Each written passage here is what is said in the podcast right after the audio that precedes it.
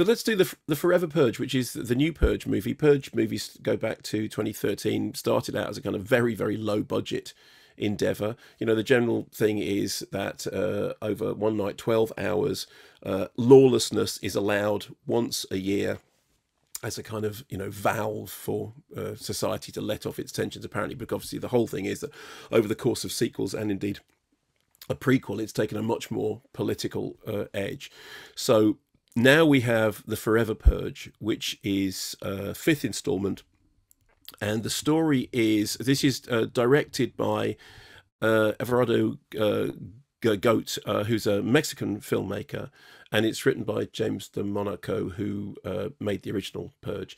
So the story is uh, two Mexicans come across the U.S. border into Texas, where they're trying to find a life away from the murderous drug cartels. And when the night of the purge comes, which has now been reinstated, if you've been following the series, it was in, it was, was back again, um, the new founding fathers of America. And they know that being Mexicans, they will be targeted. So they take shelter with a group of, uh, of, of uh, migrants. And the purge, they survive. But then when the purge finishes, the killing continues with these white supremacist redneck nutballs running around continuing to uh, you know continuing to purge continuing to roam the streets in search of violence basically you know overthrowing the rule of law worshipping guns uh, and being generally generally lawless. I mean i have no idea where this idea came from. Here's a clip. Come on this, this, this whole thing is the, the, the, the chingaderas estas the, the, the towers? Yeah the towers the, the cell towers they are cutting them. Hey we just watched that. A lot of cities have gone dark. Miami's gone Austin is under siege. First responders are overwhelmed.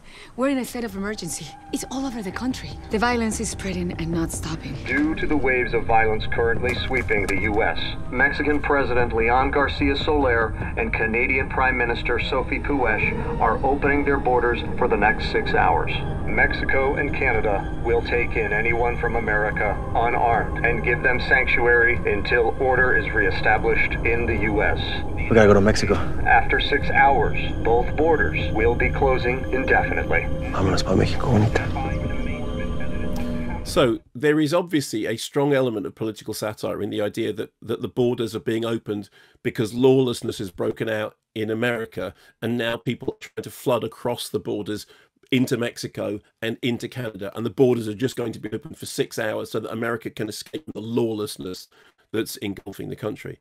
Um, it, I should say that the film's opened in America. It hasn't done very well, and, and many of the reviews have been fairly sniffy, um, which is unfortunate because I, I, actually I liked it. Um, I liked it for two reasons. Uh, Ana de la Reguera, who is the sort of central character, is is really terrific in, in the lead role. Very sort of, you know, forceful screen presence and uh, punchy performance, and it really carries it through. It's also got a good cast. It's got people like you know Will Patton and, and Josh Lucas, but um, also, I like the fact that it, it, it is a blunt exploitation movie with a fairly bold political subtext. It is impossible to watch the images of, uh, you know, of what's happening during the protest with literally, you know, white supremacist nutcases taking back their country, taking back their country for themselves because it's not the country that it was and they want to make it great again.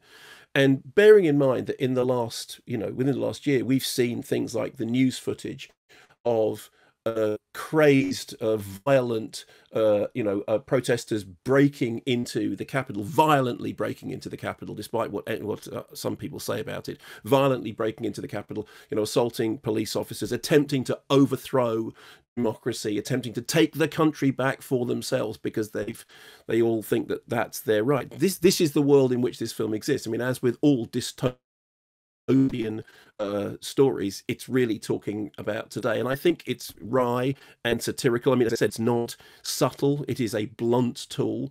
But I think it's a blunt tool that worked rather well. And I think that that central gag about America is now on fire and Mexico is going to open its borders because people are fleeing because these insurrectionist crazies are literally running in the streets waving their guns around.